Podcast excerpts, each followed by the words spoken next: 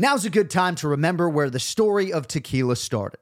In 1795, the first tequila distillery was opened by the Cuervo family, and 229 years later, Cuervo is still going strong. Family owned from the start. Same family, same land. Now's a good time to enjoy Cuervo, the tequila that invented tequila. Go to Cuervo.com to shop tequila or visit a store near you. Cuervo, now's a good time. Trademarks owned by Beckless AB to CV 2024, Proximo, Jersey City, New Jersey. Please drink responsibly. When you need mealtime inspiration, it's worth shopping Kroger, where you'll find over 30,000 mouthwatering choices that excite your inner foodie. And no matter what tasty choice you make, you'll enjoy our everyday low prices, plus extra ways to save, like digital coupons worth over $600 each week. You can also save up to $1 off per gallon at the pump with fuel points. More savings and more inspiring flavors make shopping Kroger worth it every time. Kroger, fresh for everyone. Fuel restrictions apply. Another day is here, and you're ready for it. What to wear? Check. Breakfast, lunch, and dinner? Check. Planning for what's next and how to save for it? That's where Bank of America can help. For your financial to-dos, Bank of America has experts ready to help get you closer to your goals. Get started at one of our local financial centers or 24-7 in our mobile banking app. Find a location near you at bankofamerica.com slash talk to us. What would you like the power to do? Mobile banking requires downloading the app and is only available for select devices. Message and data rates may apply. Bank of America and a member FDIC. San Antonio district judge resigns after a federal corruption probe. A former San Antonio, Texas judge goes to federal prison after pleading guilty to accepting bribes in exchange for rigging cases in his court. Angus McGinty committed the ultimate judicial sin. Why did you do it? I did it because I was foolish. Listen to How to Bribe a Judge on RevolverPodcast.com, Apple Podcasts, Stitcher, or wherever you get your podcasts. The Jon Anik and Kenny Florian podcast. Jon Anik and Kenny Florian. I fucking love them. I can't get enough of them. Let's hear that Boston next. Big jab there from Duffy and Frank Mir is now. Down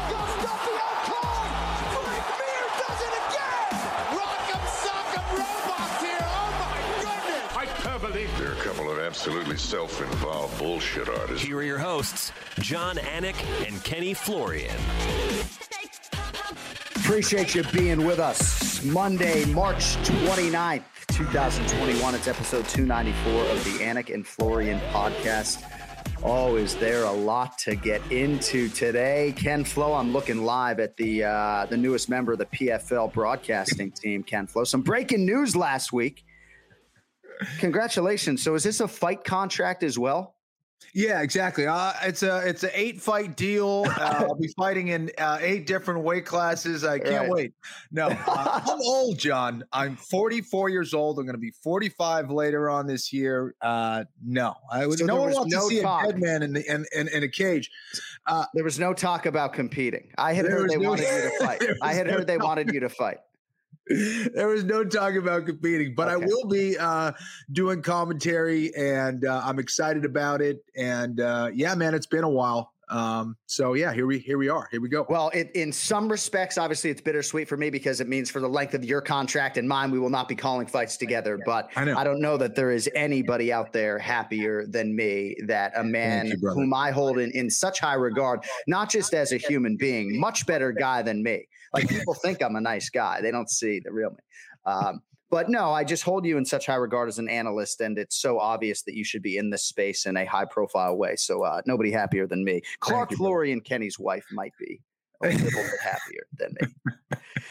So a lot to get into today. Ray Longo will join us. Brian Stann will join us. I will tell you, we taped that earlier. Audio wasn't great, so bear with us on that, but we did get through it. And, Stann was pretty convicted in his belief that Francis Ngannou was going to win that fight. So I wanted to talk to him today as to why he felt that way and uh, what he thinks about the future for Francis Ngannou. But let us get into headlines, and we'll begin with the new undisputed UFC heavyweight champion of the world, Cameroonian Francis Ngannou.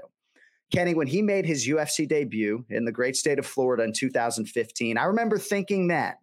I don't know when it's going to be, but this is about as scary as it gets potentially. And this guy's going to be a champion if he can uh, if he can round out the skill set and if he can stay stay healthy and stay committed. Took him 13 UFC fights, but uh, Francis Ngannou gets it done. And uh, not unlike my happiness for you, I'm very happy for this individual. That is just amazing. You know, um, I, I, did not think he was going to pull it off this time around. Did I think he was eventually going to be champion? Absolutely. Uh, at this point, the fact that he was able to pull it off and do it against Stipe Miocic is just amazing. You know, of yes, of course, it was possible with that kind of power and speed. Um, but the fact that he was able to make all of those adjustments, the technical adjustments, the mental adjustments to stay calm and not get overly excited. The fact that this guy can learn uh, at this speed is just amazing. Uh, and for anyone who's going to be trying to take that belt away from him, good luck.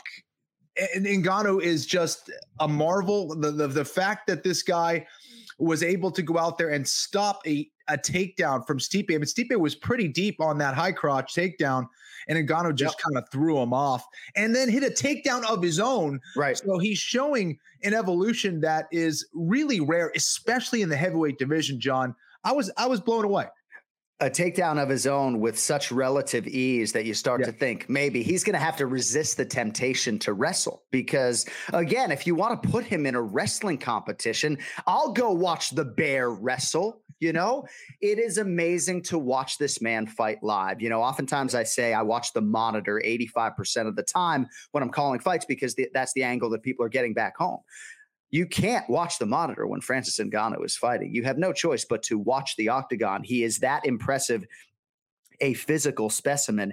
Ken Flo, a lot of people were casting doubt on his training or at least asking questions. They didn't see a lot of details about what was going on as far as the grappling was concerned. There was a lot of pressure on Eric Nicksick, who serves in multiple capacities for Francis Ngannou. So I think you got to start with Nicksick and Dewey Cooper and uh, his manager Marquel Martin and everybody else. The whole team. You got to give these guys credit because they have had time for him to evolve. Right? He fought at UFC 249 last year. Ken Flo. He's mm-hmm. been waiting for this championship opportunity. Again, it's a small amount of fight time that we have to analyze, but you have to credit this team and a team that had a lot of pressure on it going into Saturday night.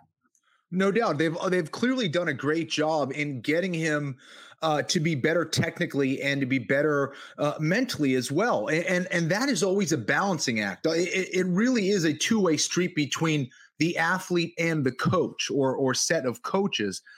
And you know what? In a lot of ways, that has been an advantage for Francis Ngannou. Um, maybe he's not getting the same type of octagon time, but us as fans or analysts or you know the fighters that are scouting him out or the coaches, they don't have that luxury of looking at a lot. They see a guy who's out there kind of massacring guys in with relative ease, right, uh, and doing it very quickly. That there's not a whole lot to gain from, which is why it, it threw me off. Now I probably haven't called a, a, a, UFC main event prediction correctly since 2019, but still, um, you know, the, the, fact that he was able to do this, uh, you know, on on a relative short turnaround between his last fight against Stipe is very impressive. Because as yeah. I was saying before, you know, Jon, you can't just go out there and just wrestle better in three months. You can't just yeah. go out there and have better jujitsu in three months. Right. A little bit, but not a lot of bit, you know. And right. the fact right. that he's able to do this because I'd imagine it's not an easy thing to get Francis Ngannou training partners, guys that are actually in and around his size right, that right. can challenge him. You can get a lot of great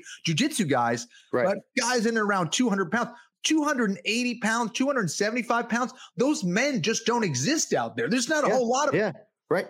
So Kamaru Usman is a stabilizing force in this corner as well. And there's a huge, huge value for Francis in being around an active, undisputed UFC champion. By the way, a guy who is one of the best fighters in UFC history and who has never lost in the octagon. Yeah. And I know for you, getting all those reps with Georges St. Pierre and being around him while you were chasing a UFC title was hugely beneficial in, in more ways than one. But Kamaru is such a sort of has such a good gentle way of going about like he's not forcing himself upon everybody with his wrestling and grappling acumen necessarily, right? He's willing to get the water and do whatever it takes, but he just he seems to also have a lot of value. And uh, I don't know, man. There were a lot of sharp people, a lot of pro fighters picking Stipe, and you know, my twin brother and I. And again, this is hindsight is twenty twenty. I'm calling the fight, so I'm not giving anything that resembles an opinion on these airwaves almost ever. Mm-hmm. But I'm sitting around simplifying this thing, Kenny, and I'm thinking Francis Ngannou minus 125, right? I've never seen anything like Francis. You know, I haven't seen very many fighters as good as Stipe, granted, but I've never seen anything like Francis with respect to Derrick Lewis, with respect to Anthony Rumble Johnson. Right. I've never seen anything like this guy. Like this f- feels like theater when I'm watching this. Yeah, again, he looks like a superhero and he's performing like a superhero now. That's the thing. You know, here's when you look at a lot of guys, you know, there's other people that have been impressive looking. You know, you, have a guy like a Brock Lesnar, right? Um, who looks the part. Alistair Overeem in his in his yeah, oh, time yeah. certainly looked the part. But there's a certain level of athleticism uh, in, in Francis Ngannou, and there's a student. Uh, there's a certain level of um, student in Francis Ngannou. I think that is unlike other guys. You know, it's one thing to be physically able to do it, but mentally able to do it is a different thing. And putting in that work, and Francis Ngannou is clearly putting in that work. Um, it, it's it's an amazing story, and to see how well he's improved um, is awesome to watch. He seems like a, such a great guy. I think he's going to be a great champion for a long time. And man, what a performance on Saturday night. He's built like an NFL defensive end. And I can almost guarantee it. If somebody got him at 24, 25 years old, I mean, of course, if younger, God help every NFL quarterback, but say, hey, Francis, can you do me a favor? Go get the quarterback. Okay. Can you go, can you get by the guy in front of you and go tackle Tom Brady and teach him a little bit of technique? And you can be sure that Francis Ngannou could have excelled in other professional athletic capacities. But yeah. I'm just so happy for the man. And we're going to roll in this video of the celebration in his native Cameroon. You know, we said on the broadcast, Average citizen in Petit Cameroon makes $1,300 a year. And the celebration across his home nation was a really powerful thing. And uh, I know on the audio side, you can just hear this. Ken Flo saw this for the first time this morning. And uh, this will empower a whole group of people. And there is no overstating, Kenny, how much good this man is going to be able to do. He loves children more than me, I can assure you of that. Incredible.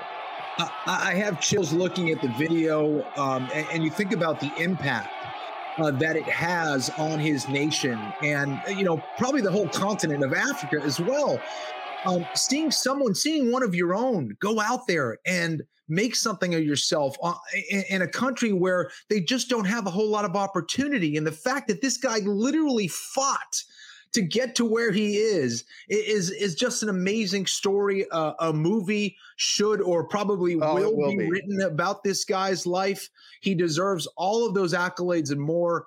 Um, and, and I can't wait to see where it develops because I think this is very much just the beginning of Francis Ngannou's story. It will be a major motion picture. There is no doubt about it. I can already visualize all the escaping by sea, trying to get into places that uh, that would be more freeing for him. It's incredible. At Anik Florian Pod, what should the Francis Ngannou story movie be called? Probably not the Francis Ngannou story, but uh, we'll see. Certainly, his uh, his mixed martial arts legacy is incomplete, but the Francis Ngannou era is now officially underway.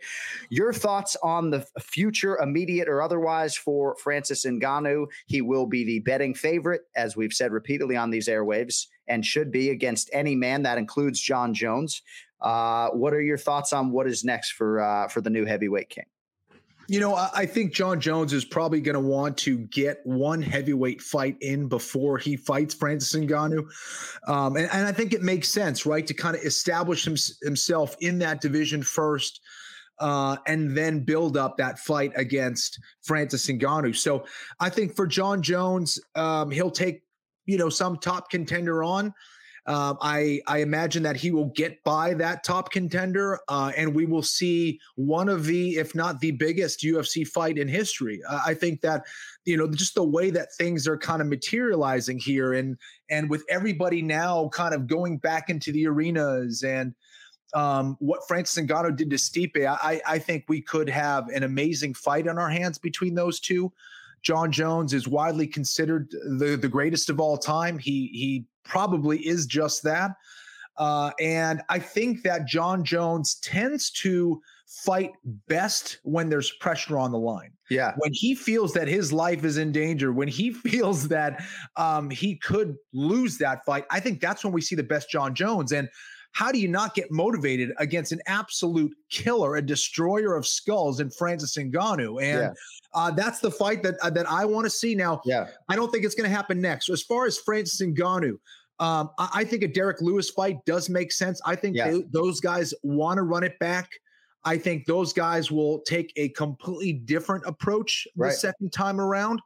Um, Derrick is extremely dangerous. He sure is, but Francis Ngannou just has that next level of athleticism um, that gives him a shot against any knockout artist out there. So uh, that's a fight that I think will deliver. I do not see that one going the distance. Um, I, I, again, I, I, do think those guys will really go for it the second time around, and uh, we're in for a treat, man. And I do want to say when we talk about Anthony Rumble Johnson and Brock Lesnar and some of these guys, Derrick Lewis should absolutely be in this conversation. Like yeah. for me, he was Francis Ngannou before Francis Ngannou in a lot of respects. And he made his UFC debut the year before. I think Derrick Lewis has been in the UFC almost two full years. It's like January of 2014, December 2015, something like that. But I remember when Derrick Lewis was beating guys like Guto and Jack May, thinking he's going to kill a human being in there. Right. You know, so all due respect to Derrick Lewis, and I do believe that that is the next fight. As far as Jon Jones is concerned, I think you crystallized a lot of things for me. Right, his ability to elevate when the stakes are elevated, the opponent is elevated. Some people want to lean into the fact that he has double-digit decision wins in the UFC. Does John Jones? The fact that he has had close fights against Thiago Santos and Dominick Reyes, and maybe hasn't put guys away with the frequency with which he was doing so earlier in his career. But I mean, there's risk out there if he's fighting Ciryl Gane or Alexander Volkov. Like, who you throwing Jon Jones in there that's going to, uh, I mean, he'll be favored to beat those guys, no doubt about it. But uh, yeah. I think that's wise in some respects. But uh, I don't know. I, I, I think you might just see maybe Francis defend in three months and then Jon just build himself up without the fight. But you you you you like him in matchups with like those two, for example. I do. I think. Uh, I think that Jon Jones uh, does have a, a, lot of tools. He, he, has a great ability in, in neutering guys. Right. He, he he takes what you're best at and he takes it away from you. Uh, that's kind of his first approach like against Belichick. a lot of guys. And yeah, like he's he's very good at just taking away your strength. I mean, even against you know, one of the best wrestlers to ever compete inside the octagon against Daniel Cormier. It's like uh, he goes out there, he takes him down, or he shuts down his wrestling, and then he finishes you off. I mean, he's that good. Right, right. So it, it's amazing how he's out there uh, competing. And I think that against Ngannou, he does have the reach and he does have the tools to frustrate Ngannou. Whether he approaches it with his striking or his grappling or a combination of both, I don't know. But it's a fascinating fight to me. Um, I think he will ultimately get the money uh, he wants and deserves. And um, man, I think the next year is going to be quite the trip. I want to read this tweet from uh, Mac Malley MMA. And I quote, I already think he is, but if Jon Jones takes the fight with Ngannou and wins, I don't want to hear shit about picograms or criminal records ever again. Might as well write down Jones as the GOAT in the Bible. And I kind of agree, bro. And I know people are going to come at me as they often do for almost everything I say nowadays, but largely I agree with that. Say what you want about the the criminal history, which to me has nothing to do with his athletic history, with all due respect. As far as the PED stuff, I have never seen him as a perpetual steroid abuser at all. For my money, if he goes and beats Francis Ngannou and becomes the heavyweight champion, I don't want to hear anything else about anybody else, Georges St. Pierre or anyone, as the greatest of all time. Because if he beats this superhero movie character, I, I don't know. For me, it would be case closed. I think it would be hard to debate uh, you know, against that, I think that Jon Jones, in many ways, might just be that already. And for him to go yeah. up a weight class and defeat a monster like a Francis Ngannou, I think would be extremely impressive. I want to go back a little bit, Jon, if I could. Do it, of course. You know, Cody, Cody showed that that tweet that I put up. Uh, you know, pure violence from Ngannou, uh, you know, destroyer of skulls. It, it was much more than that. It, it really was. It, he was. He looked like a technician out there, and, and we talked about that but this is a guy who really flawlessly executed um, in all aspects of the fight and precisely when he needed to. Every opportunity that he needed to take advantage of Stipe, he did.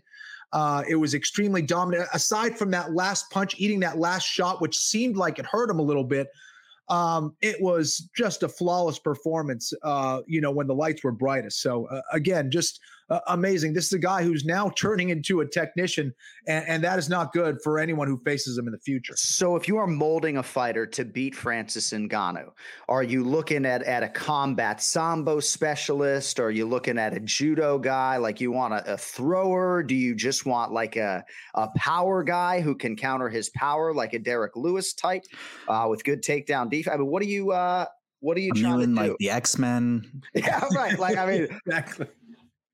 You listen, it's going to take someone who is kind of unconventional in their approach. It's going to take someone like a, a, a, true a true submission specialist to beat someone like a Francis Ngannou, someone who knows how to clinch properly, someone who knows how to attack those limbs exactly when they need to, and who's going to throw something unorthodox at Francis Ngannou, some throw something at him that he hasn't seen before, because Francis right. is still very young in the game and certainly still young with his grappling. So if someone's going to get it done, going to get it done, for me, it's going to be a grappler. Um, whether they exist right now in the UFC's heavyweight division, I'm not sure. Breaking news: Ken Flo wants to see uh, the 45 year old Alexi Oleinik versus Francis Ngannou. what are you trying to do to the boa constrictor right now, Ken Flo? He could do it, bro. He just needs one shot. There are websites out there who are going to write about that. I know. The website's writing about my amateur MMA debut.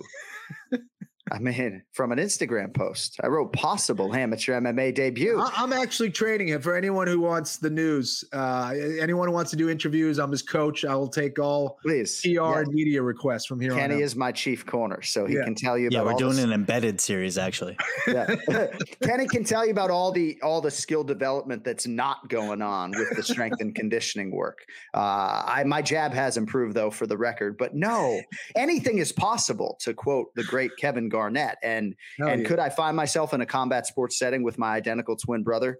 Absolutely. Uh, but my concussion history is such that, uh, but dude, like literally after that Instagram post, I had a, a nice young man from the UFC PI coming up to me at the weigh-in and yep. being like, "We'll put you through like the scans or whatever." You know, I'm like, "Is this really happening right now?" Here's the deal: if I could get my brain cleared, right, right, and again, I'm not trying to take testing from a single amateur fighter out there. And right. for the record, I understand I would have two years of skill development before this would actually happen. Yes. But were I to get scanned and cleared, right? And they say, even though you've been literally knocked out cold playing basketball and hospitalized three times with concussions in your life, but your brain looks good, like any of you amateur bantamweights out there who are sliding into my DMs who are 0 and 0 or 0 and 1, you can get it. Okay.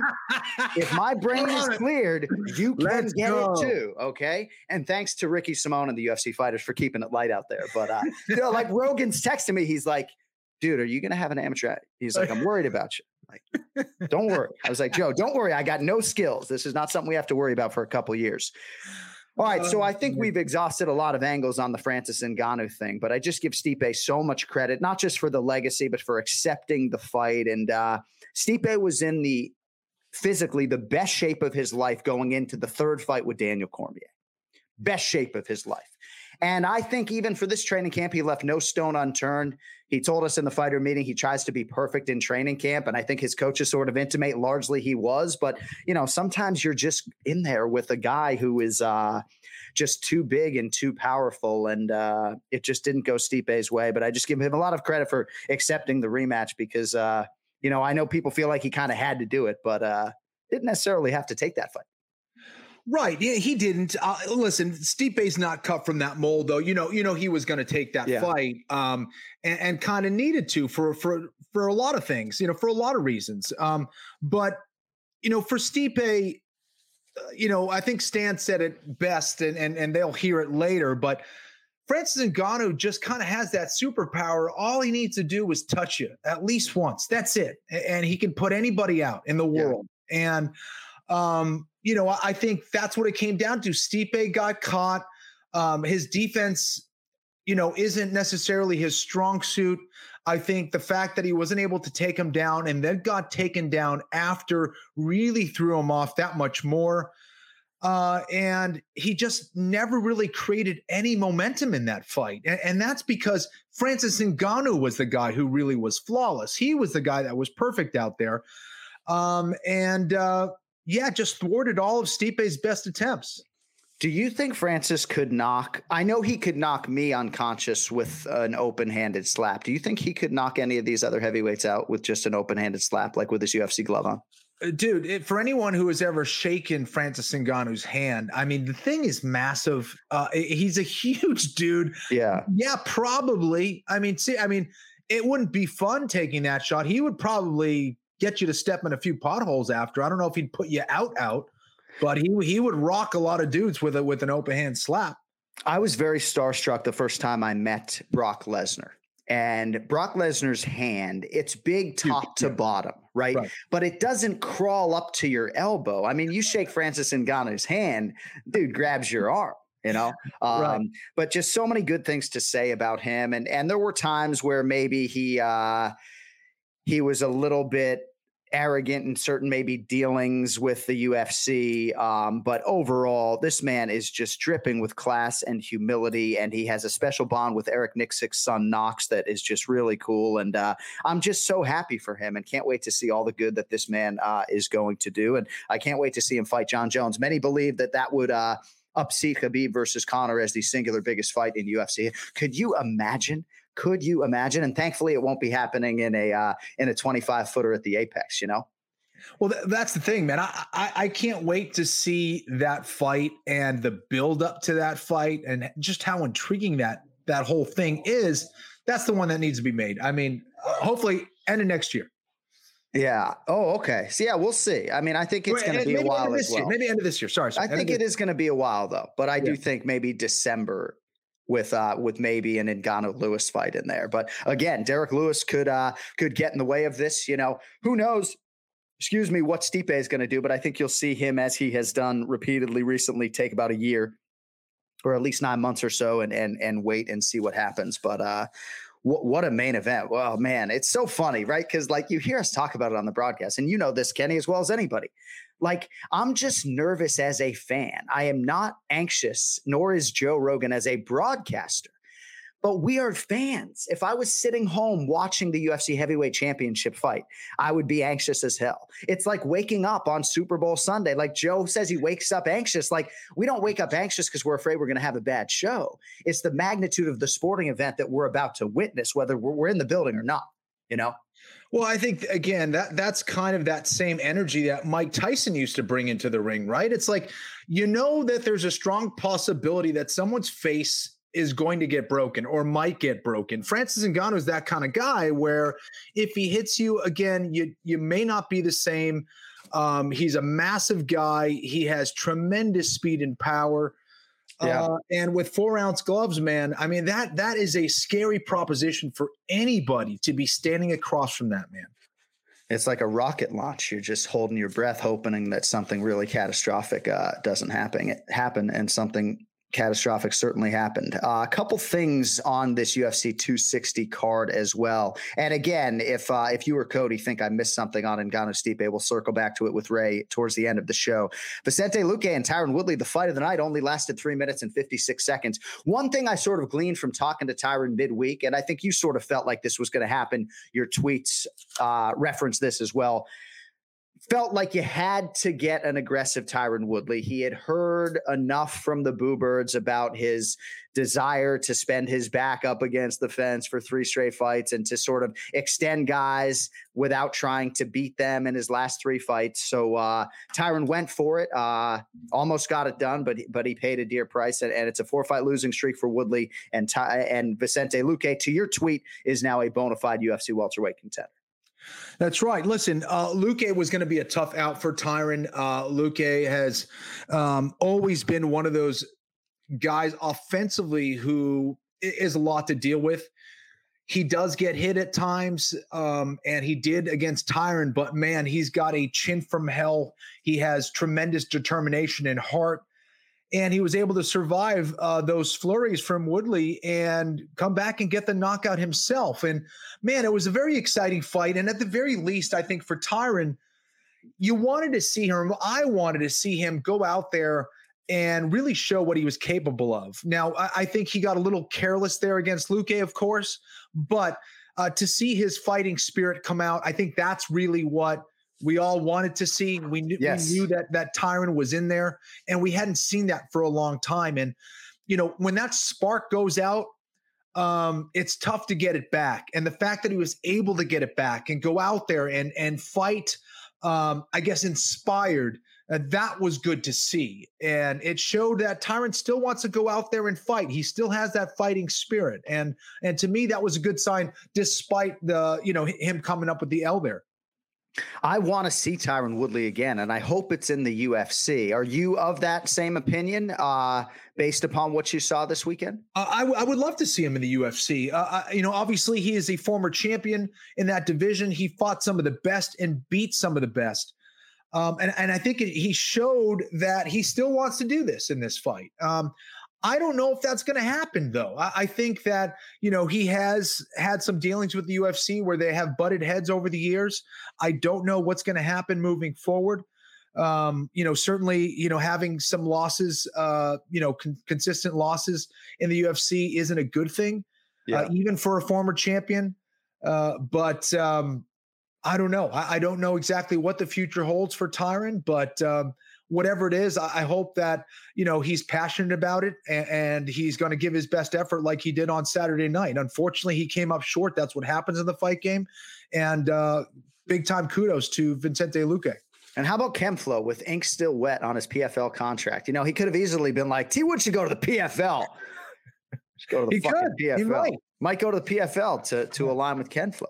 I think we all want to be aligned with the flow. So I used to say that Demian Maia was where all UFC welterweight winning streaks went to die. Now mm-hmm. that distinction belongs to Stephen Wonderboy Thompson, right? Geoff Neal, Vicente Luque, right? So that's the one loss that Luque has had recently. Otherwise, he would be on very much a championship trajectory. And I don't have to tell a lot of our listeners what he has accomplished in terms of the finishes, right? I mean, dude beat Thiago Marreta Santos, knocked him out back in 2012 at middleweight in like 30 seconds or something. But he is one of the most prolific finishers in UFC welterweight history. He has such a great support system. Daniel Evangelista in Brasilia did his entire training camp with him, but he's very much connected with Henry Hooft. Gilbert Burns in the corner as well. Like I think Luque can be a champion. You know, I think Stephen Wonderboy Thompson is is a variable in this division because he beats a lot of guys who are trying to get to Kamaru Usman, and then when you get to the champion, uh, he might be the best pound for pound fighter in UFC history. I say that about Kamaru Usman. So, what are your thoughts on Luque on the strength of this win and uh, and what he needs to do defensively or, or otherwise uh, to to become a UFC champion or a real top three guy? Well, listen, he, he has the offensive skills. He has the the grappling background as well. He he's dangerous everywhere, really. I think defensively, um, he could be better. He could be more evasive, um, and uh, you know, move a little bit better with his feet. But um, you know, I, I think that division has always been extremely difficult. Um, I, I, think it would be a tough matchup against someone like a Kamaru Usman based on his wrestling and and uh, the experience of Usman. But I do think he's a guy that can go very far, and he could continue to surprise a lot of people. Um, you know, on his climb towards the top. So uh, the other thing is, you know, when you face a guy like a Stephen Wonderboy Thompson, you're going to learn so much about where you're vulnerable and what kind of, you know, skills and techniques he could steal from Wonderboy. So I do think this is a Vicente Luque who is getting better. He's getting smarter. Um, I think he showed that against Tyron Woodley.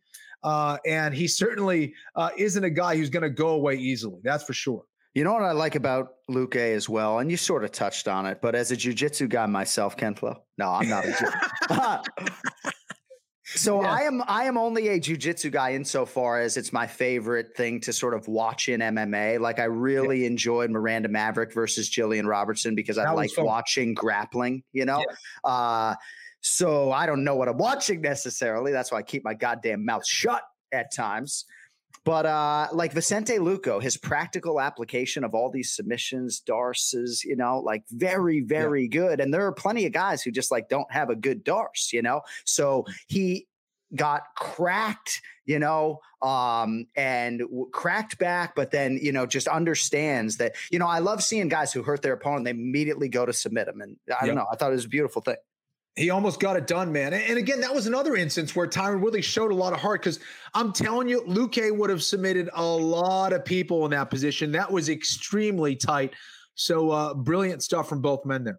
All right, Sean O'Malley over Thomas Almeida by knockout, and uh, he's a really special fighter. There's no doubt about it. And uh, if you don't want to take it from me, take it from Teddy Atlas, who had high praise for him in terms of his uh, his approach on the feet, his unorthodox nature. I think he compared him to Prince Naseem Hamed back in the 1990s. mm mm your thoughts on a knockout win for Sean O'Malley in uh, in a career full of them at this point?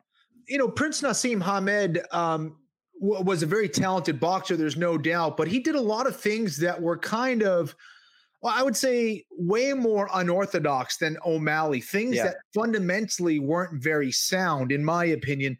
Um, you know, but O'Malley is way more fundamentally sound, in my opinion. Yeah, yeah. He moves extremely well. He has the reach, he has the agility.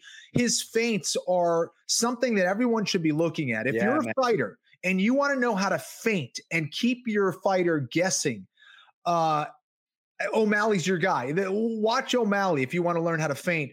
Uh, he's brilliant at it. And for a guy who's tall and lanky in that division, it's something you really don't see. He has a high level of, of athleticism that is clear, but he's also an intelligent fighter. You know, I think a lot of people get thrown off by the hair and the tattoos and the whole, you know, thing it seems like maybe his head's not in it. He says he wants everyone to follow him, and you know he talks about social media and all this stuff. But he is a fantastic fighter. You know whatever he says, okay, that's fine. Um, but this guy really knows how to set up a knockout, and when he gets his opportunity to hurt you, he will absolutely do that and yeah. finish you off. O'Malley is a true talent. He's amazing to watch uh, and he's going to be a handful for anyone in that division, uh, the, the, champion included. And at this point, you know, he's a pay per view fighter. I mean, he's box office, you know, uh, his merchandise flies off the shelves, flies off the goddamn shelves, you know. So mm-hmm. he is resonating with a lot of people for more reasons than one. You know, fighting in Las Vegas, he's allowed to have those foot wraps, the durability held up in this fight. And, I actually feel like this accrued octagon time, this was like the best case scenario. You get two knockouts within one, you get 14 minutes of fight time to prove that your wheel can hold up. Because, Kenny, I do believe that if there's one thing that's going to keep Sean O'Malley from becoming a UFC champion, it's not going to be a lack of grappling and wrestling. He loves that part of the game too. He just hasn't had to showcase it. It's going to be his body that's going to let him down. And I hope I'm wrong right. on that. So right, you know, and, and listen, you know, I think it, it is definitely tough on, on our bodies. I, I think that you know he has experienced situations where he has gotten hurt. Uh, that calf can really mess you up. Um, you know, I, I think some people, myself maybe included, kind of question his toughness or or or, or maybe uh, his his durability in his body. But um, I think some of those things can be negated by being just technically better than everybody. Um, and I also think that toughness is something that can be learned over time. And I think maybe hearing some of that criticism, uh, which, you know, he, he definitely brought in with him uh, into the octagon, you could see yeah. he was a little bit, um, you know, upset and stuff. I think that's going to motivate him uh, and inspire him to continue to improve and get better and get mentally uh, tougher. He's still young and he's still getting better. So um, watch out moving forward, man. O- O'Malley is going to be a handful. He is one of the more talented guys in the UFC right now. I, I think that is clear.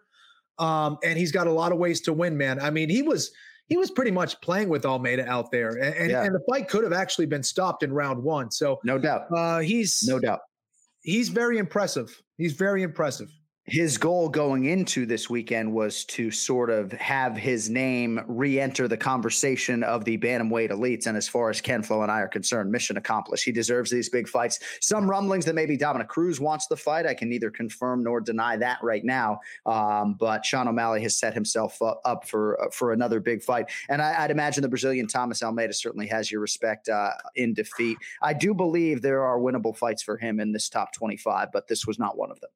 Yeah, listen, Almeida uh, took a beating out there. Uh, O'Malley was just way too much uh, for him, uh, both offensively and defensively. Almeida couldn't really get a whole lot going, but uh, he's got heart for days. He truly has that warrior spirit uh, and should be applauded for that. I think a lot of other guys would have gone away much earlier than Thomas Almeida. Yeah. Uh, but I, I do think he he really took some devastating shots, especially that one at the very end when he was hurt. He dropped to his back, and O'Malley followed up with just a nuke of a shot. uh, that um, I, I think should have him away from sparring for a long time, man. Uh, that that was yes. a scary one, actually. Mm-hmm. Um, that was yep. not fun to watch. Um, and uh, o- O'Malley's got some brutality to his game, man. And I think that was a message to everybody out there. But Almeida just as tough as they come, but he should take some time off away from sparring for a little while.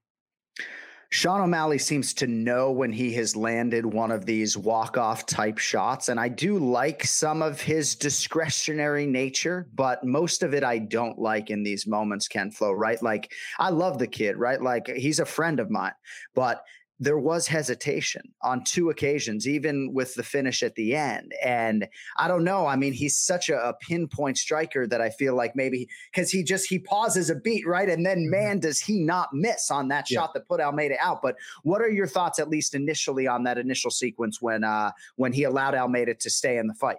Right. Um, you know, I, I, will say this. I think sometimes you have to be careful with that, right? Because that might be your one and only opportunity to finish that fight. And as he moves up against some of the elite guys, um, he's going to need that. He's going to need to understand where that window is and and what he should do about it. However, I, I would always kind of defer to the fighter out there. You know, there's a lot of things that I I am not feeling um, as far as you know the contact of the shot or the kick on the opponent where maybe he thought that, that was going to be the end of it or maybe he thought hey listen i think this guy's still in it. He could still see the the fighter's eyes better than anybody in that whole arena or, or right, in the, right. you know whoever's watching. And, and maybe he felt that he, he didn't have to go out there and finish. Yeah. Either way it worked out well for him Almeida just really couldn't touch him for the majority of that fight. But um, I, I do think that's something to investigate, Jon, no doubt. And referees all handle these situations differently. They yeah. all handle the clinch differently. They give you some give you more time to work on the ground. Others are very impatient in that setting. Um, mm-hmm. But you can also force a referee's hand by, you know, being demonstrative and, and force That's it into true. a walk off shot. We're not looking for that either, but uh, making what is already a very difficult job for uh, for the referees even harder.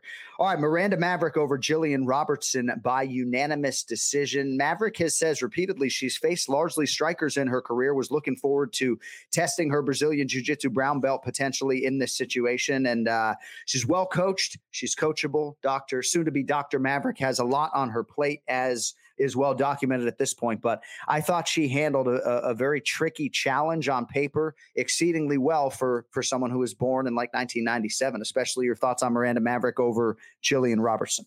I think Miranda is going to learn a ton from this win. And that's always much better than learning a ton from a loss, right? That's true. Uh, so I think from Miranda, she learned a lot in that second round she was put in some really difficult positions by Robertson, who was really feeling her way through the fight. You know, there's a lot of guys or a lot of um, fighters, I should say, who kind of have their set set of moves. Robertson really trusts her feel out there as a grappler uh, and, and, stays present as a grappler and is very creative because of it. So she was a handful for for Maverick, man. That that was not an easy fight, and the fact that Maverick was able to come back from a lot of those positions.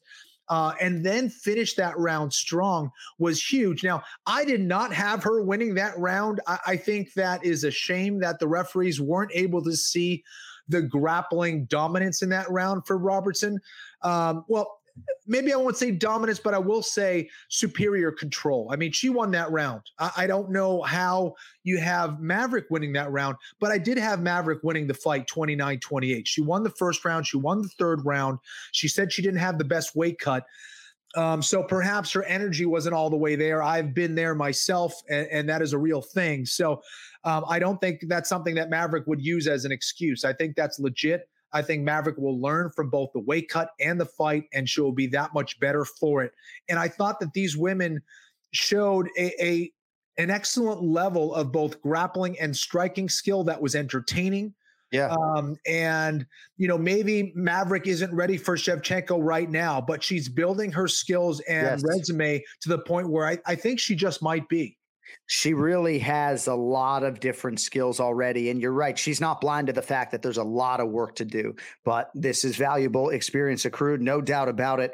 Uh, I thought you hit on a lot of different things there. So I'm just going to piggyback off of a couple of them. Um, 30 to 27 times two right? We have a lot of referees and judges who listen to the show, and I'm very appreciative of, that and the back and forth. And it's a little bit weird in this MMA space because I like ride on a fucking shuttle with the referees to the arena, which certainly doesn't happen yeah. in like the NFL. But 30 to 27 times two. Come on, guys. Like, is anybody watching round two when you're paid to fucking insert your scorecard? You know, come on, man. Like Jillian sitting there, like, all right, like I guess, but like, nah. can you guys at least watch round two? Come nah. on. Come nah. on. You know, no, listen, round two, round two was an easy, you know, round to score, in my opinion. It should have been for Robertson. It's like, you know, everyone's like, you got to finish a round strong. Well, guess what? If I am almost getting my back taken and I almost got finished and I'm in side control and someone's mounted or someone's in side control for three minutes or more of a round, I lost the round. It doesn't really matter what I do. Right. There was like maybe what a, a 20, 30 second uh, you know, point where Maverick was winning that fight, that doesn't mean she won the round. You know, again, these judges do not understand grappling. They do not understand what grappling control means, what aggression in grappling means, what uh, grappling dominance means, what a position means as far as, you know, what's advantageous or not. I mean, come on. We've been doing this a very long time. The sport's been around since the 90s. Can we get better judges when it comes to grappling? I, I, I don't get it. I don't understand. And uh, sorry for losing my temper there a moment ago, but like, what if we had open scoring? You know, and right. Jillian looks up everybody in the arena, including Kourtney Kardashian, whom I love, by the way, knows it's 19 apiece. Yeah. Including Miranda Maverick, too. So you right. look up at the Jumbotron when you got open scoring, and all of a sudden Jillian's like, I'm down 2 0 on two or three, and now I need a finish. You got to yeah. be kidding me, you know? But uh, don't want to take no it. Love, go ahead. No love for Travis Barker? Love Travis Barker too. Okay. Right. Her significant other. I know, but I got to be careful here. Maybe that'll be my amateur debut, me and Travis Barker. he don't want this smoke. I'm I'm quite confident now. He trains in every discipline and would destroy me like a lot of you uh, amateurs out there. Uh, you can get the smoke though. What's that? I said he can get the smoke though. I mean, if he wants it, get it. I mean, come up. Really, I mean, eh, you're right. Run up. You think Jon's get- scared? He just wants to be paid. Well, when on. Jon's talking about smoke, it's mainly weed smoke, but still, it's smoke nonetheless. Run up and get done up, as James Vick used to say. You know, run up and get done up. It sounds so much better coming out of the Texecutioner. So good. My twin brother loves that line so much. Jay, I'll say it one more time for you. If you're running mile number nine right now, run up get done up. All right, at Kenny Florian on Twitter as we uh, and we are working on the segment. It will be called.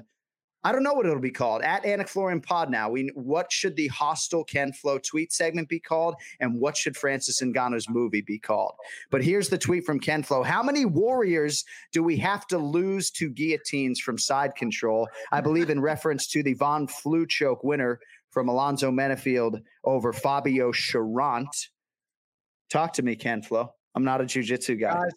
Guys, guys, again, we've been seeing this for a little while.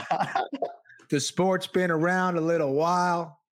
We all know about Von Flue and Ovince St. Preux and, and what happens and Jason Von. I'd like to take every single fighter and just kind of like line them up like Marines, you know, and just like talk to all of them and just like get spitting in their face as I talk, getting really emotional. Right. And be like, do not, do not hold on to a guillotine from side control. Please. Hey, hey, you come here. Look at me. What happens when you hold on to a side control? What happens when you have have a guillotine from side control? What happens to you? You get choked out. Right, yeah. right. So don't do it anymore, man. Yeah. Hey, let me ask you this. What percentage of UFC fighters instinctively know how to go to the Von Flue right there and can execute that choke? Is that too hard a question? Because I, I just want to say, right, credit to Sayif Saud and Alonzo Menifield because you're you have to make sure that your fighter can execute the choke. Sure. You know, like there's not there there's plenty of bad submission offense going on in mixed martial arts, you know? Yeah. Here's the thing. It's like um it's it's such a gift wrap position if someone's doing that to you from side control. And especially like uh, so many guys are doing it up against the cage where you literally have nowhere else to go. You're like yeah. you're tying yourself into the position. There is nothing happening when you're holding on to someone in any capacity in side control. If i am hugging you in side control I, am doing nothing to escape. Uh, and um, I, I, don't know. I, I guess uh, you know guys need to be students of the game. That's what it comes down to. And I don't care who you are, at what level, you have yeah. to be continually learning. You have to be a student at all times. And if you're not, if you're not getting better at this game, you're getting worse. I say that all the time. I'm sorry. Yeah. But that is just a, a fact. And if you are a fighter and you're fighting at the highest level, right, you need to be watching and learning from everything. And, yeah. and, that was just clear that that guy's just not doing his homework, period. One other fight I want to get to before we get to Ray Longo. Michal Oleksiejczuk over Modestas Bukauskas by split decision. Now, I thought the Baltic Gladiator out of Lithuania, Modestas Bukauskas, won this fight, but again, it was a close fight. I love watching both of these guys compete. It seems like you really enjoyed watching Oleksiejczuk a little bit. Your thoughts on that one?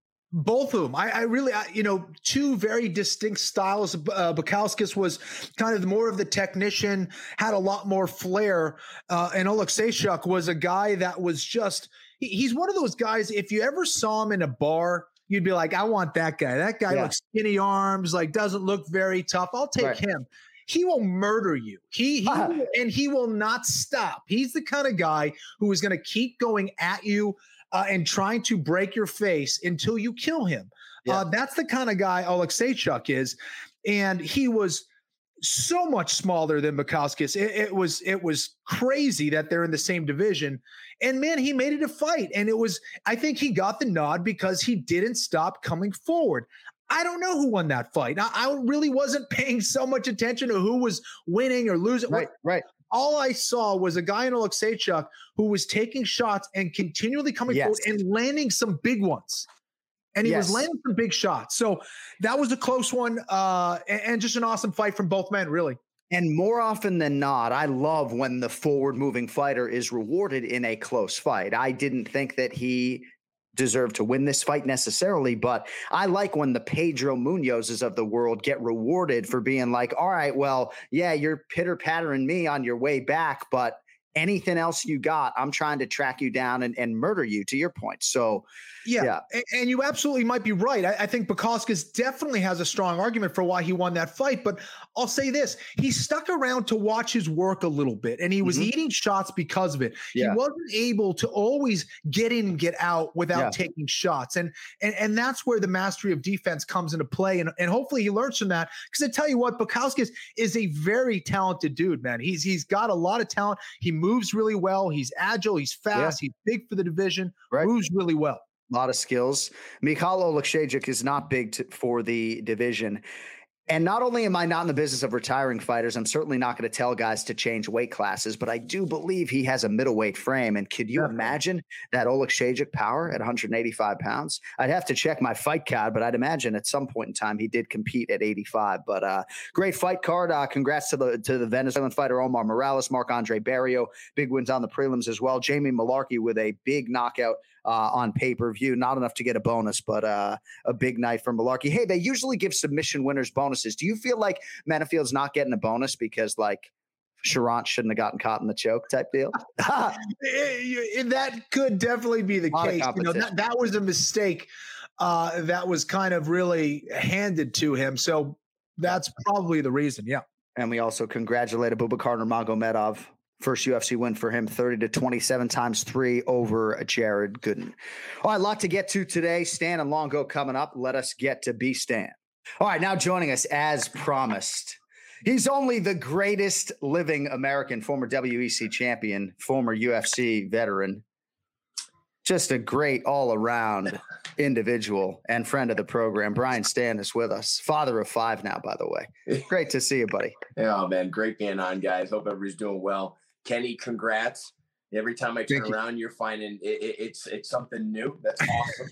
so cool. Um, and wish you the best of luck with that. And uh, Jon, I got to tell you, man, that mustache is, it is so American. It's incredible. Oh. The minute I look at you, I feel like my testosterone jumps up 10. you're you're touching my heart with that because people have a strong opinion one way or the other and people are very nice about it when they ask me to shave it but i had a couple reach out to me on the broadcast this weekend. I don't know who's typing, but I hear typing in the background. But the couple reached out back to back, same last name, and was like, "Hey, can you please shave your mustache? You know, it like ruins our pay per view experience. You know." So I'm glad you're on the other side. There was a void that was filled when Don Frye left and Jon Anik brought that mustache no. back. A void was filled. I'm not trying to bring any truth. extra attention to myself, so that's the issue. But uh, Stann led with the mustache. I don't know what to tell you. So hey, so in terms of the Stipe Francis fight, and and you know, I reach out to you periodically when I really want to know who I think who you think is going to win a fight. So I reached out to you before Stipe and Francis, and you were pretty convicted in thinking that Francis and Ngannou was going to win. You qualified qualified it by saying you hate that you had to pick against Stipe, but what were your thoughts overall on the fight, and why did you think Francis was the guy who was going to win you know, rematches are just tough. And when when you've got a guy who, you know, obviously Stipe just continues to get better, but it's not going to be at the same margin, right? Francis and Ngannou was just um, he was so raw when he first came to the UFC. There's so many tools, so you had to know that he was going to have improved at, at, a much larger margin than Stipe, and in the mental gymnastics, right? For Stipe, his avenue to win that fight is a grueling five round brutal war. Lots of clinch, lots of wrestling. I mean, just your heart burning, your lungs burning to try and take that guy down, wear him out, you know, in the first three rounds, and then really maybe try to put him away in the last two. Um, but you know, you, you can't help but look at the highlight reels of knockouts and have that weigh in your mind. And anytime you're fighting somebody you've already beaten, it's it's it's always more fun to be the guy who lost last time. It's a mental advantage um, to be the person with the chip on your shoulder. So you know that th- that led me um, to really believe that Francis was going to win that fight. And you know when you're on top for a long time, right? It's it's very easy to get comfortable in the things you're doing. And at the end of the day, one of the things that I that continues to get reinforced in my life is that in order to grow and truly get better, you actually need to put yourself in uncomfortable positions. And so if you're Stipe and you're at the top of the food chain for as long as he has, I'm sure they were getting innovative. I'm sure they were still looking at doing things a little differently to continue to improve, but not at not at this, not with the same lens that Francis Ngannou. And we saw that in the fight, right? Him takedown attempt, shoving the head on the single leg, really good technique on the takedown defense. You know, he was he was putting himself in a lot of uncomfortable positions in that training camp to get the thousands of reps necessary to perform that in a live scenario. And in my opinion, and I'm just one man, it's like I don't care who you are. If you're fighting Francis Ngannou, the most likely scenario is that you're going to end up being separated from consciousness. And I think Stipe wasn't blind to that. I give Stipe a lot of credit for taking the rematch, right? I know it would have been tough to sort of just retire because, you know, Francis would have been tricky to avoid with the four fight winning streak, but Stipe didn't have to fight this guy again. And uh, best of luck to whoever has to do so next. Yeah. I mean, I think, I think we could all say with pure honesty, we've never seen somebody hit this hard before in the UFC. I mean, the, the yeah. knockout of Alistair Overeem was downright scary. I mean, that, that uppercut stopped a lot of folks. And, and Reem was obviously past his prime at the time, but still, the ability to hit a man the size of Alistair Overeem that hard and make his body go to the ground like that is just is just scary. We've never seen this kind of power in the UFC. And it, look, it's the next factor. Francis Ngannou can fight a really terrible fight and still at all times have a chance to win because he just hits that hard. Brian, you've been around the sport a long time. You, you have a guy in Ngannou who, who has an amazing story. Um, he looks the part. The way he finishes fights is by completely uh, destroying his opponents. Um, how big of a star do you think this guy could be? I think he could be a huge star. Um, I think his his story is inspirational, and I I think and I hope right that uh, the UFC and, and whoever the management around Francis is really really goes about this in a thoughtful manner to capitalize on it, right? Because Francis, as we all know, was always a really kind and gentle man. He was a good man, right? As yeah. we know, when, when you get this t- light type of limelight, you know it's easy to go the other way. And so I hope that he surrounded himself with people that really care about him. I hope they go about it thoughtfully and they leverage Francis to really open up fan bases in areas that that the UFC just doesn't have right now. Um, and really, again, to shine a positive light on the sport. I mean, a lot of times mixed martial arts in the UFC is looked at kind of like a lesser tier to the NFL and the NBA from a pure athleticism standpoint. You know, now all of a sudden we've got some champions and, you know, Khabib obviously who retired, but he was an elite level athlete. Um, Kamaru Usman, I mean, elite level athlete. Francis Ngannou, elite level athlete. Jon Jones, elite level. I mean, you know, I think now you finally have um, competitors coming into this sport that are on par with other professional sports just on a pure athletic basis. And as far as moving forward, is the right fight the trilogy? Um, and, and, is it the right move for Stipe? What, what, do you think about that? You know, I think for for Stipe, I think it absolutely is. Right, he gets he gets the chip on his shoulder now. Right, he can go back and he could be the hungrier guy. I think it absolutely is. I think Stipe going and fighting someone else at this point is not worth it. I wouldn't rush it though. I mean, you've got to fully heal from that type of concussion. Yeah. You got to reassess your training camp. You got to reassess, hey, did you come in with the appropriate weight, right? To, to, to out wrestle a guy and clinch a guy like that over the course of five rounds. Right. So I think for Stipe, it absolutely is. You know, the, the right fight for Francis, um, you know, I think is either the Stipe fight or you know, the, the Derrick Lewis fight. I don't, if I'm managing him, right, while I know he can make the most money through the Jon Jones fight, I think that deal is going to take some time.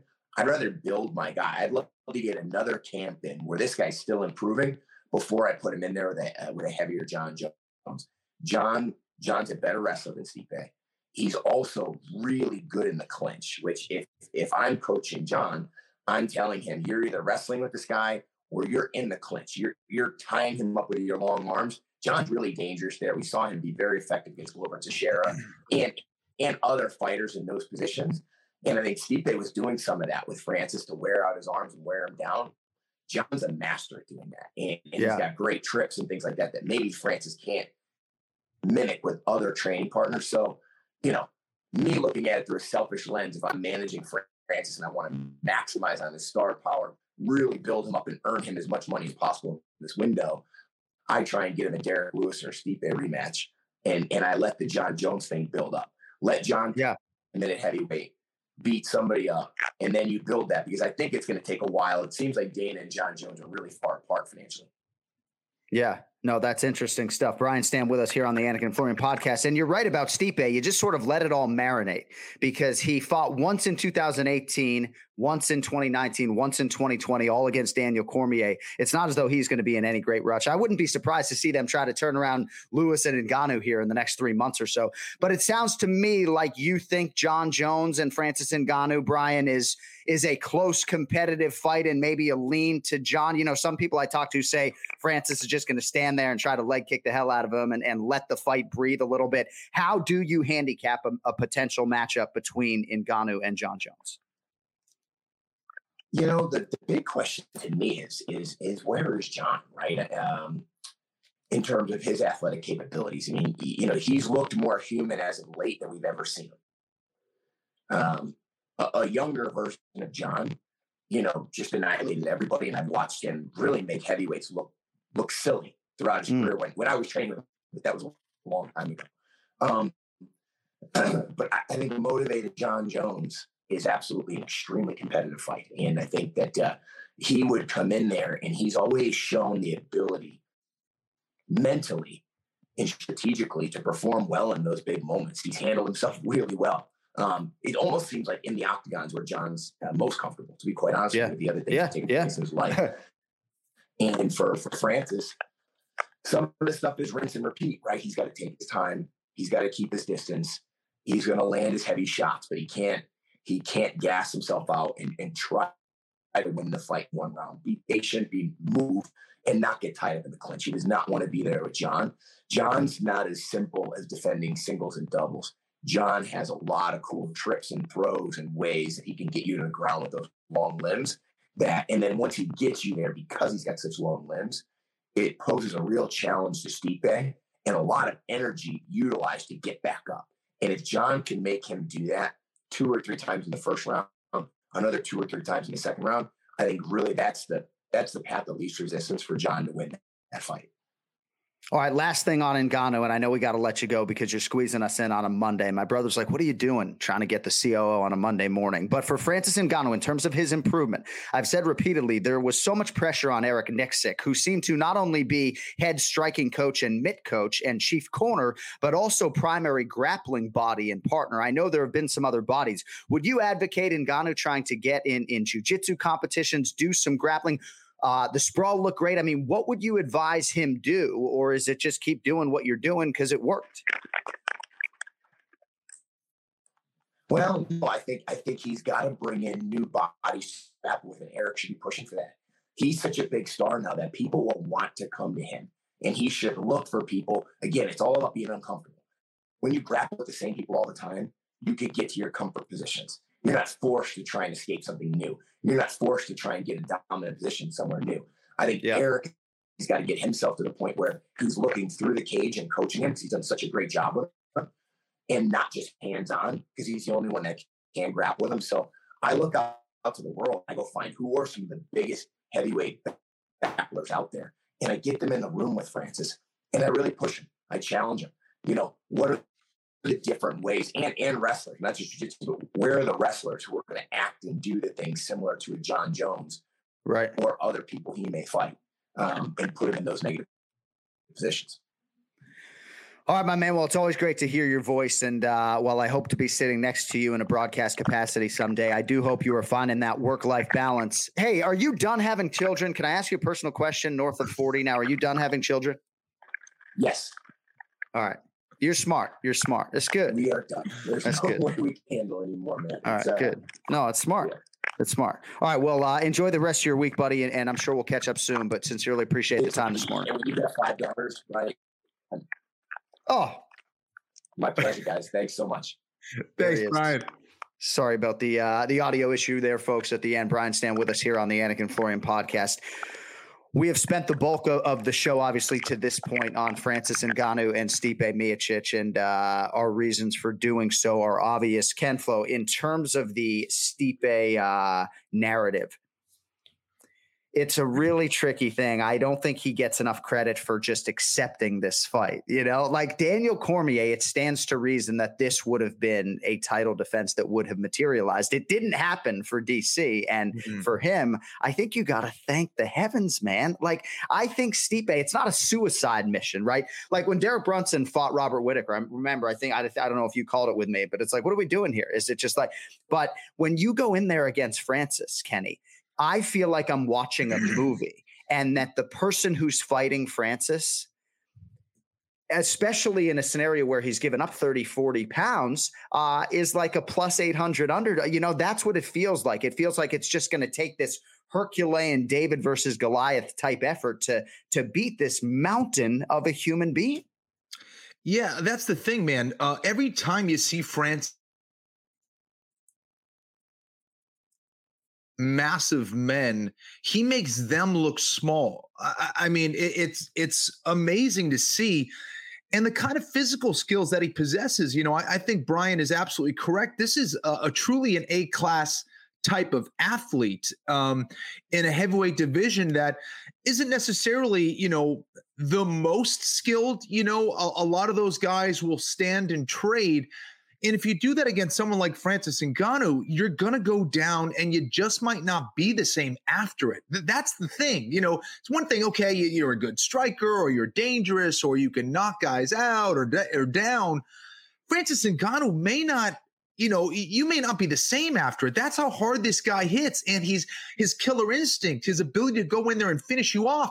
If you're out, that referee better be in there because he's going to try to get another shot and not because he's a jerk, but because he's a warrior, because he's a fighter and he's out there to do a job, and that is to destroy you.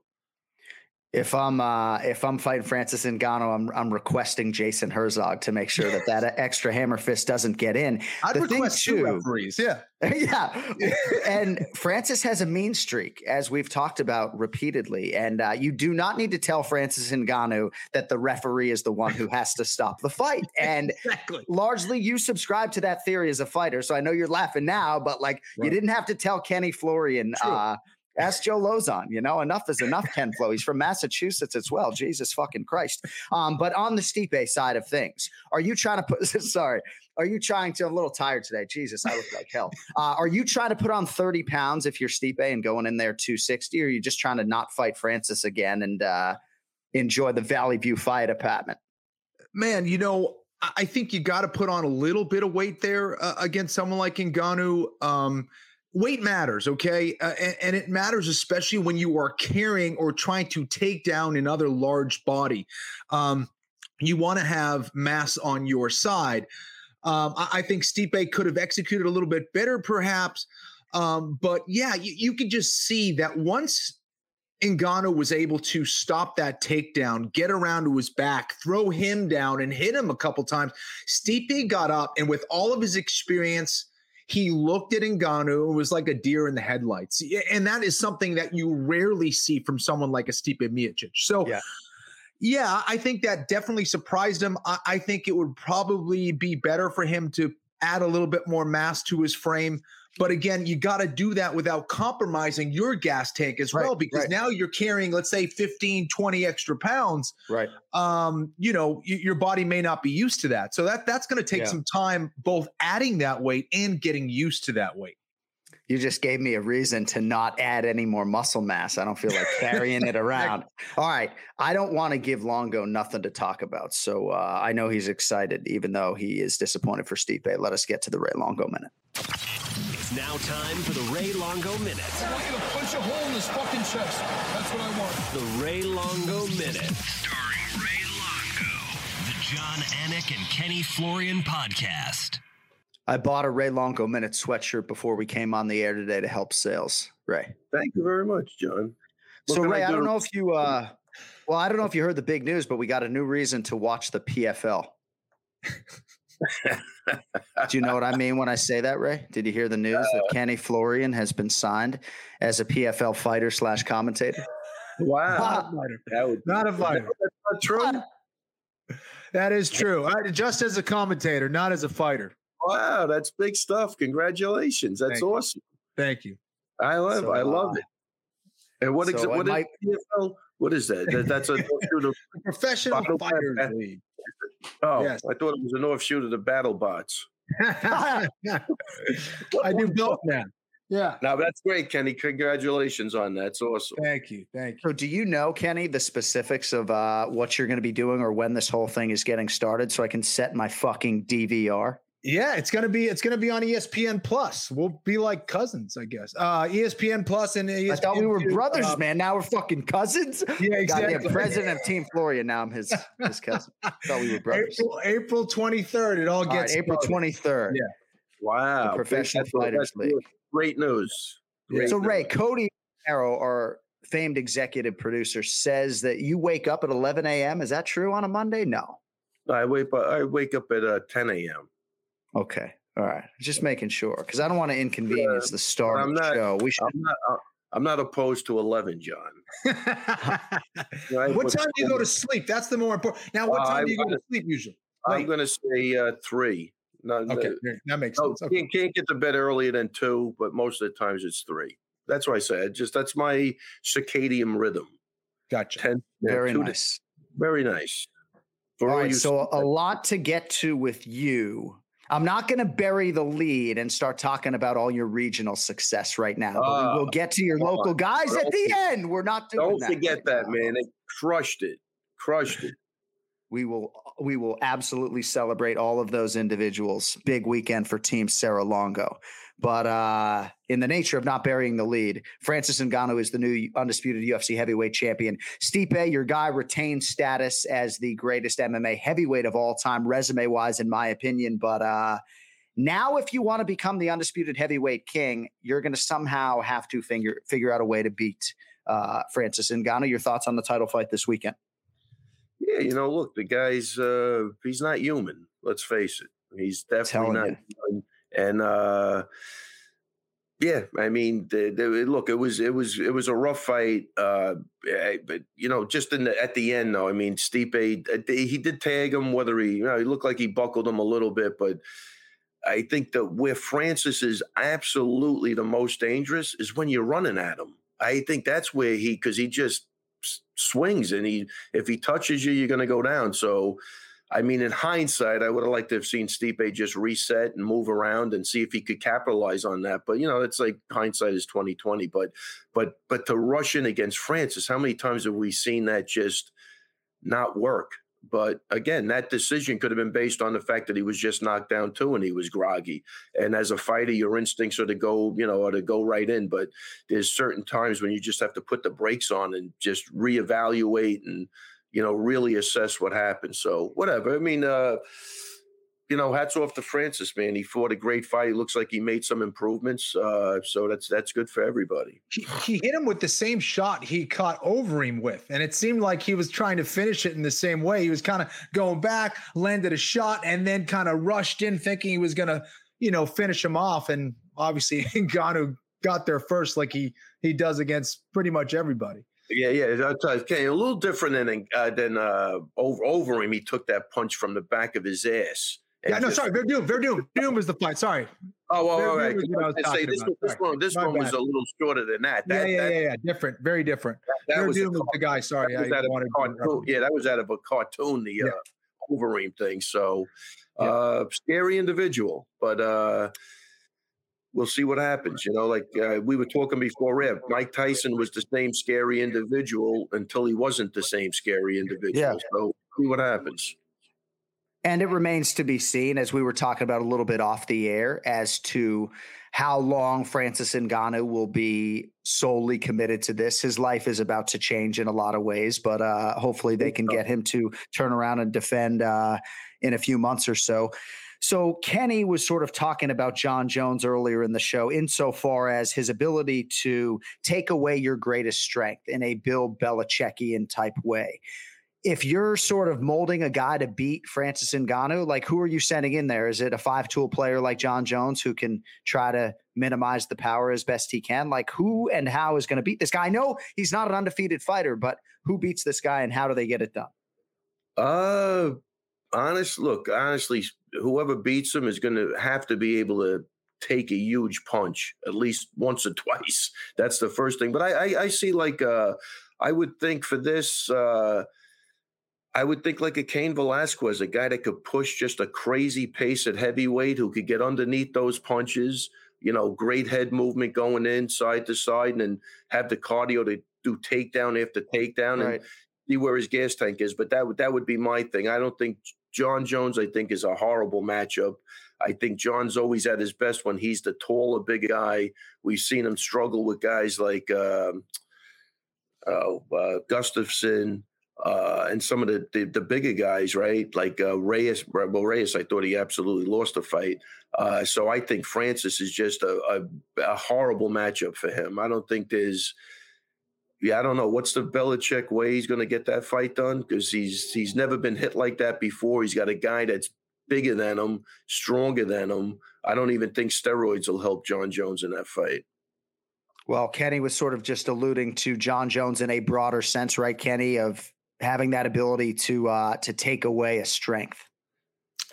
Yeah, I also think you know Jon Jones tends to get better when he faces tough competition. You know, mm-hmm. I think that definitely Ray, we haven't seen the Jon Jones that we are used to, uh, and perhaps he's coasting by or doing what he needs to do to win, um, and, and not elevating his game like he should. Uh, and I think if we see the kind of performances that we've seen against, you know, the Anthony Smiths and uh, the Rays, um, Thiago Santos, yeah, absolutely. I, I, think that Ngannou would would smash him. However, I think that Jon Jones tends to elevate uh, himself and get more excited when he is experiencing a higher level of danger. I think he's that kind of a guy. But um, you know, I think he needs the motivation. I don't think he's been up and motivated for those fights.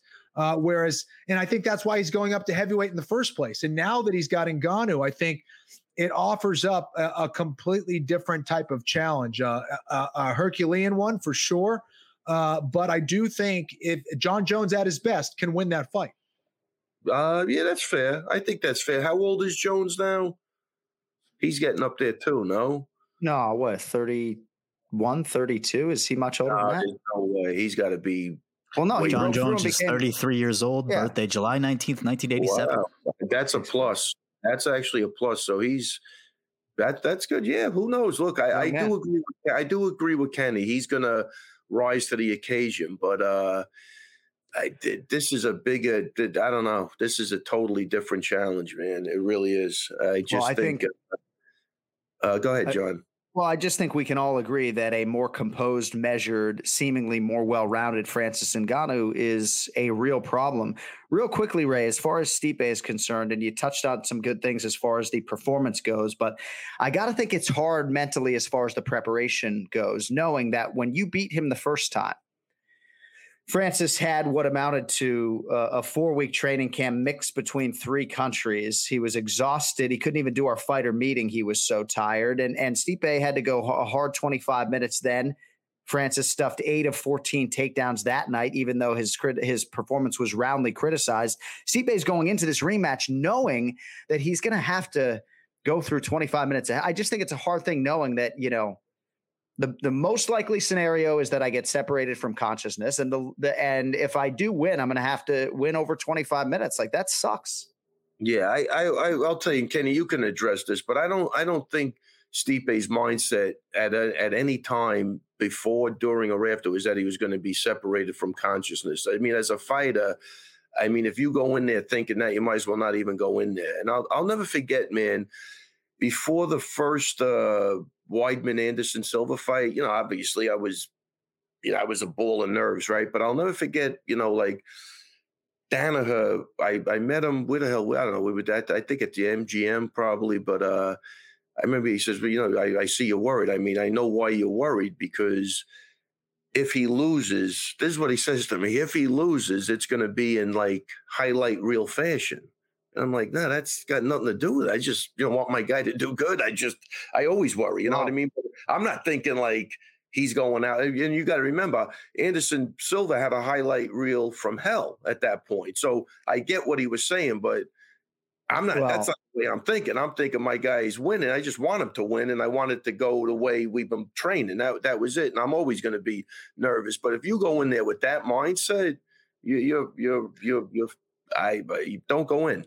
No, I get it. And Daniel Cormier certainly didn't go into those two fights with Anthony Rumble Johnson, you know, thinking uh, that the power was going to, you know, but I think you can't help but let it creep in a little bit, Ken Flo, especially when you're fighting a guy that dangerous. And with all due respect to Anderson Silva, I don't have a point of comparison for Francis Ngannou Ray in UFC history. That's why yeah. I bring it up. It's such a violent, potentially fatal thing when you're fighting Francis that I don't know. I still think Stipe's human, but I'm glad you had the counterpoint ready to go. Kenny, what do you think about all yeah, that? Yeah, listen, I think that it's important as a fighter to come to terms or, or come to uh, understand that yes, you can be knocked out, you can be submitted, you could lose a judge's decision, you could get injured, all those things.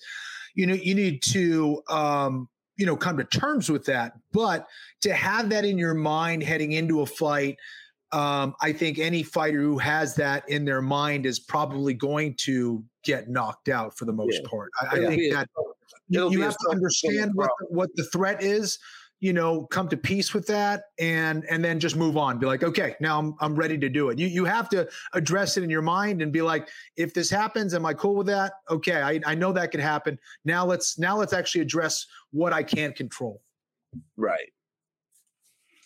Do you have anything else for us on Stipe and Francis? I have a few other items for you on this main card, and then we're going to get to uh, to the locals and Weidman and all of all of the stuff that you're really here for. But anything else as far as Stipe? I mean, I know the trilogy fight will be there for Stipe in all likelihood, unless Francis loses to to Derrick Lewis or Jon Jones or somebody that I'm not thinking of. Um, but what do you think for Stipe? I I don't get the sense that uh, that he's ready to walk away.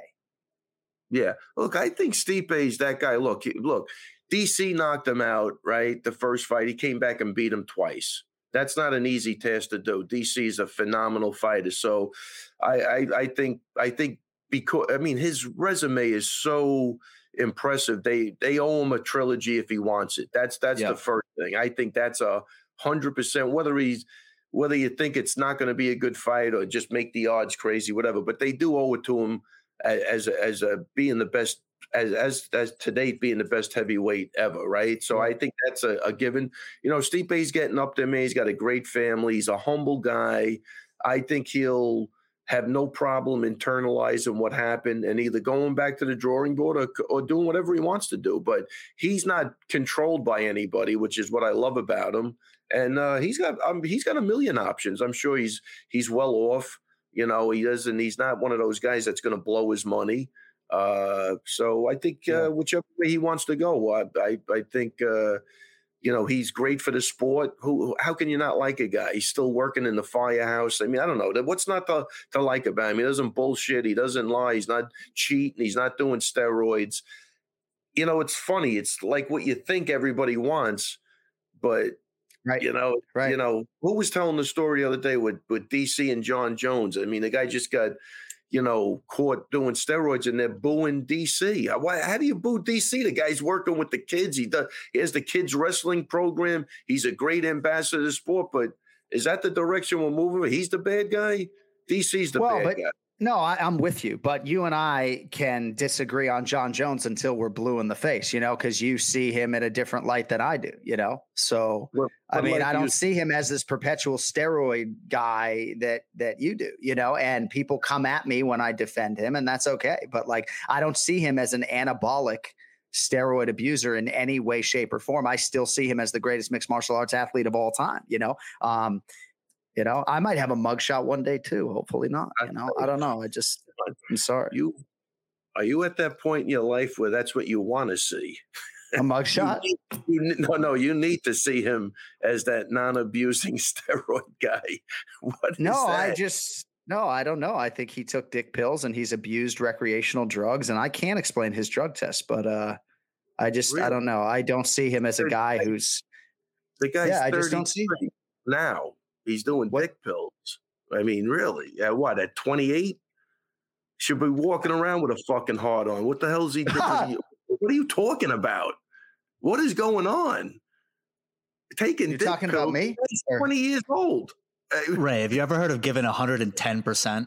Sometimes Yeah, you just I- need I- the I- extra 10%, you know? I get it. I get it. But uh, hey, I'm 27. I dabble. I don't have any USADA tests. There's once and then there's like 80 times in the night, right? I guess Yeah. you could argue, maybe. I don't yeah, know. that's true. I get, I get, I get that point. No, no.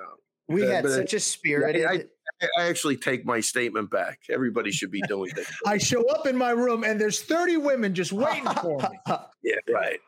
Yeah, We that's had it. s- Happened to me all the time. You need a little help at that point. I do agree with you.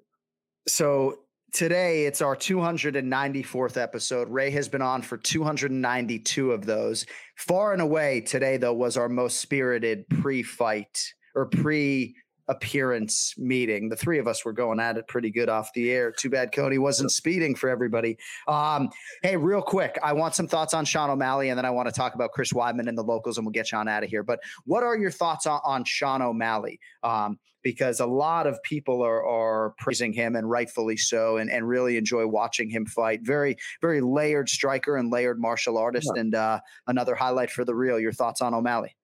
Yeah, from a technical standpoint, the guy's the guy's an A plus, man. I mean, he's uh I love his feints. I love the way he controls the range of a fight, or his, you know, as the woke coach you would want to say, distance management, you know, but uh his his uh his range is is really perfect. I mean, he's he good. He he his every everything is good. He looks really good. Well, can he hold? Is he durable? That that's my only. If I had to find a flaw, yeah, are those injuries going to come back to haunt him? He's a young guy. He's got a long way to go. But uh, from a technical standpoint, the, the kid knows how to fight. There's absolutely no question about it. You know.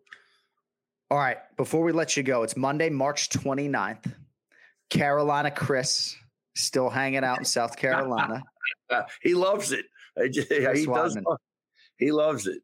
He loves Carolina. Hashtag Carolina Chris. I can't wait to drop that on the broadcast and upset all of you sensitive New Yorkers uh, simultaneously.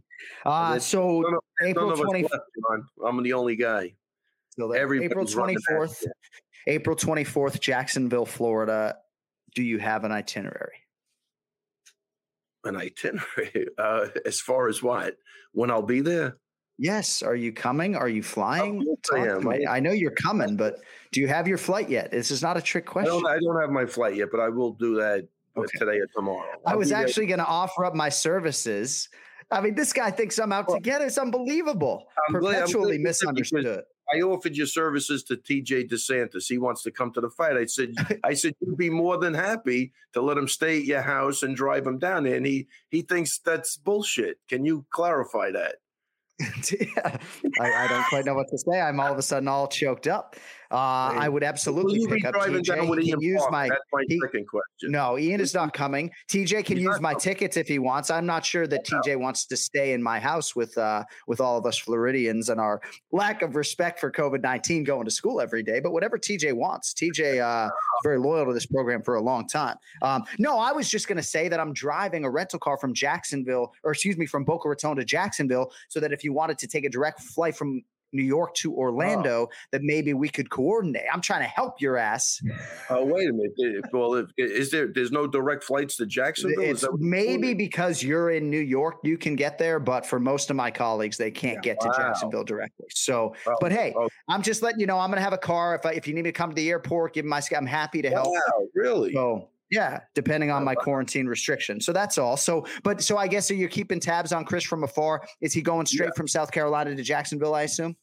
Yeah, hundred percent. He's he's he's he's having a great time in uh, in Carolina. I spoke to him. I might go out there next week, but uh, I'm going to talk to him. I did say, you know, at the beginning I'd come out there for a week, and then there's been some crazy shit going on. So there's, but we'll see what happens. But uh, I would like to at least go out there, you know, and touch base with him because this is definitely not the way I I like doing right. things. But uh, uh, he's with a, you know, he's with one of his main partners is a kid we used back back in New York who happened to move to uh, Carolina. So we got lucky with that.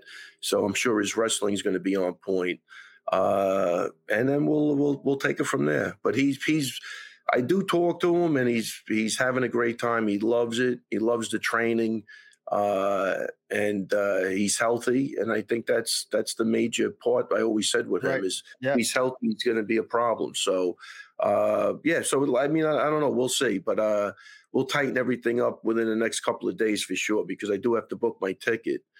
And uh, we'll see, but I like thank you for the offer. Yeah, man. of course. That's, whatever you need, whatever you need. I love, uh, but health has always been the buzzword when you talk hey, about Chris Weidman every single time. Oh, everything, yeah. And look, one one quick thing, man, I want to touch on.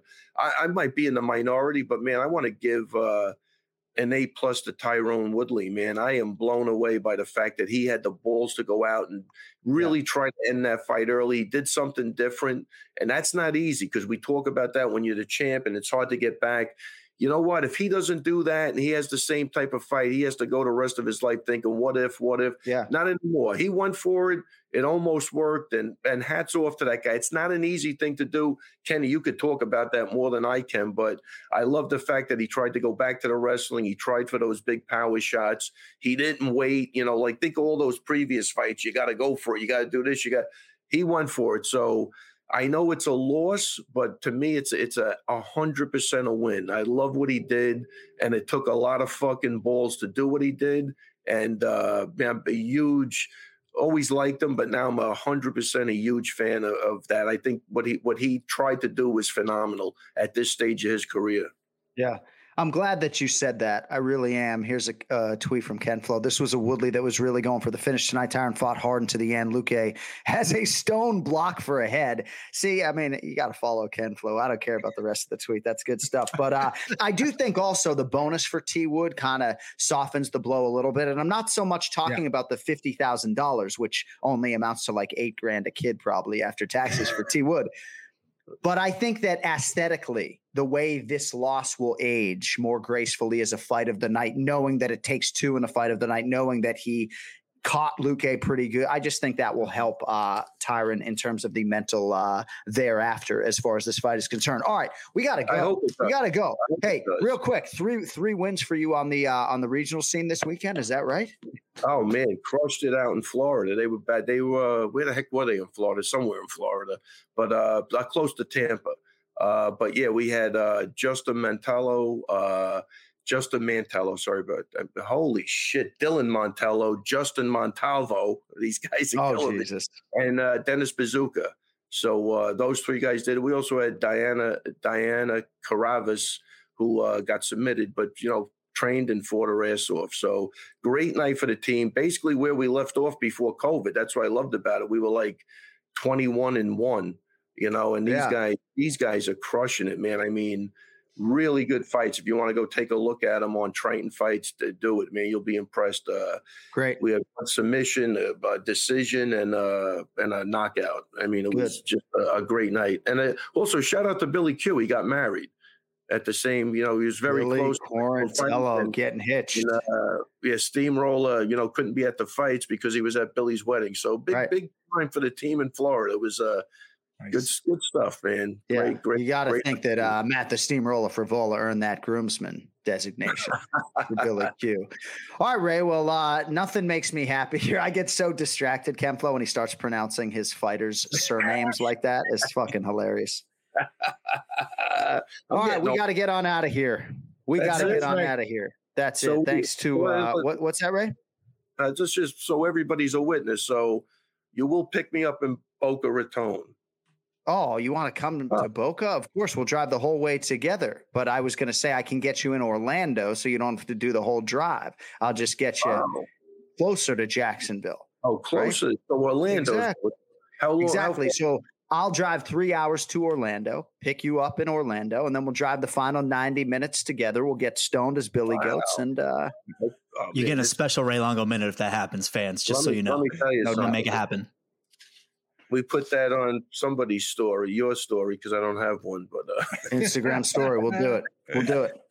All right. Offer expires in 48 hours. That's going to do it for today. Thank you to our executive producer, Cody Merrill. Thanks to Ray Longo, of course, and Brian Stann. Uh, next week, we will get back to the fight predictions, of course, and uh, big show for the MMA leader coming up on ABC April 10th with uh, with Marvin Vettori and Darren Till uh, in the main event. We'll be back with you next Monday. Don't forget, if you want merchandise, AnikFlorianPodcast.com and uh, check out the Ray Longo merch. We got to up sales. I mean, the, the Anik and Florian podcast tees are selling pretty well, but trying to sell the long. No, I'm just just kidding. You know your stuff always flies off the shelves, baby. No, seriously, guys, act quick because I heard there's only 2,000 left. in And if you don't act within the next 15, 20 right. years, you're going to be out. I'm just saying, that's it. I don't know what else to say. Right. If we're sold out, maybe yeah. Sean O'Malley well, has some yeah, left, but yeah. I got it. 15 years from now, if you guys are crying, hey, don't, don't blame us, man. We gave you fair warning.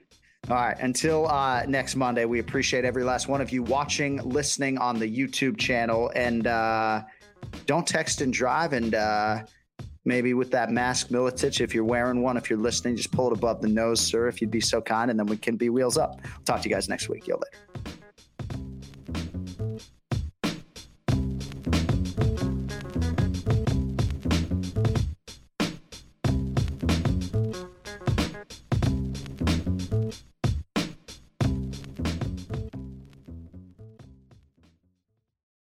I'm Royal Oaks. Next time on Too Many Lawyers, we take on a couple of villains to sort out whether bad stuff is also illegal stuff. George Santos won a seat in Congress by lying to voters, but is that a crime? And Kanye West made it clear he hates Jews. In England, he'd go to jail for that. Here in America, did he commit a hate crime? Listen to Too Many Lawyers on the iHeartRadio app, Apple Podcasts, or wherever you get your podcasts. Now's a good time to remember where the story of tequila started In 1795, the first tequila distillery was opened by the Cuervo family, and 229 years later, Cuervo is still going strong. Family owned from the start. Same family, same land. Now's a good time to enjoy Cuervo, the tequila that invented tequila. Go to Cuervo.com to shop tequila or visit a store near you. Cuervo, now's a good time. Trademarks owned by Beckless AB to CV 2024, Proximo, Jersey City, New Jersey. Please drink responsibly.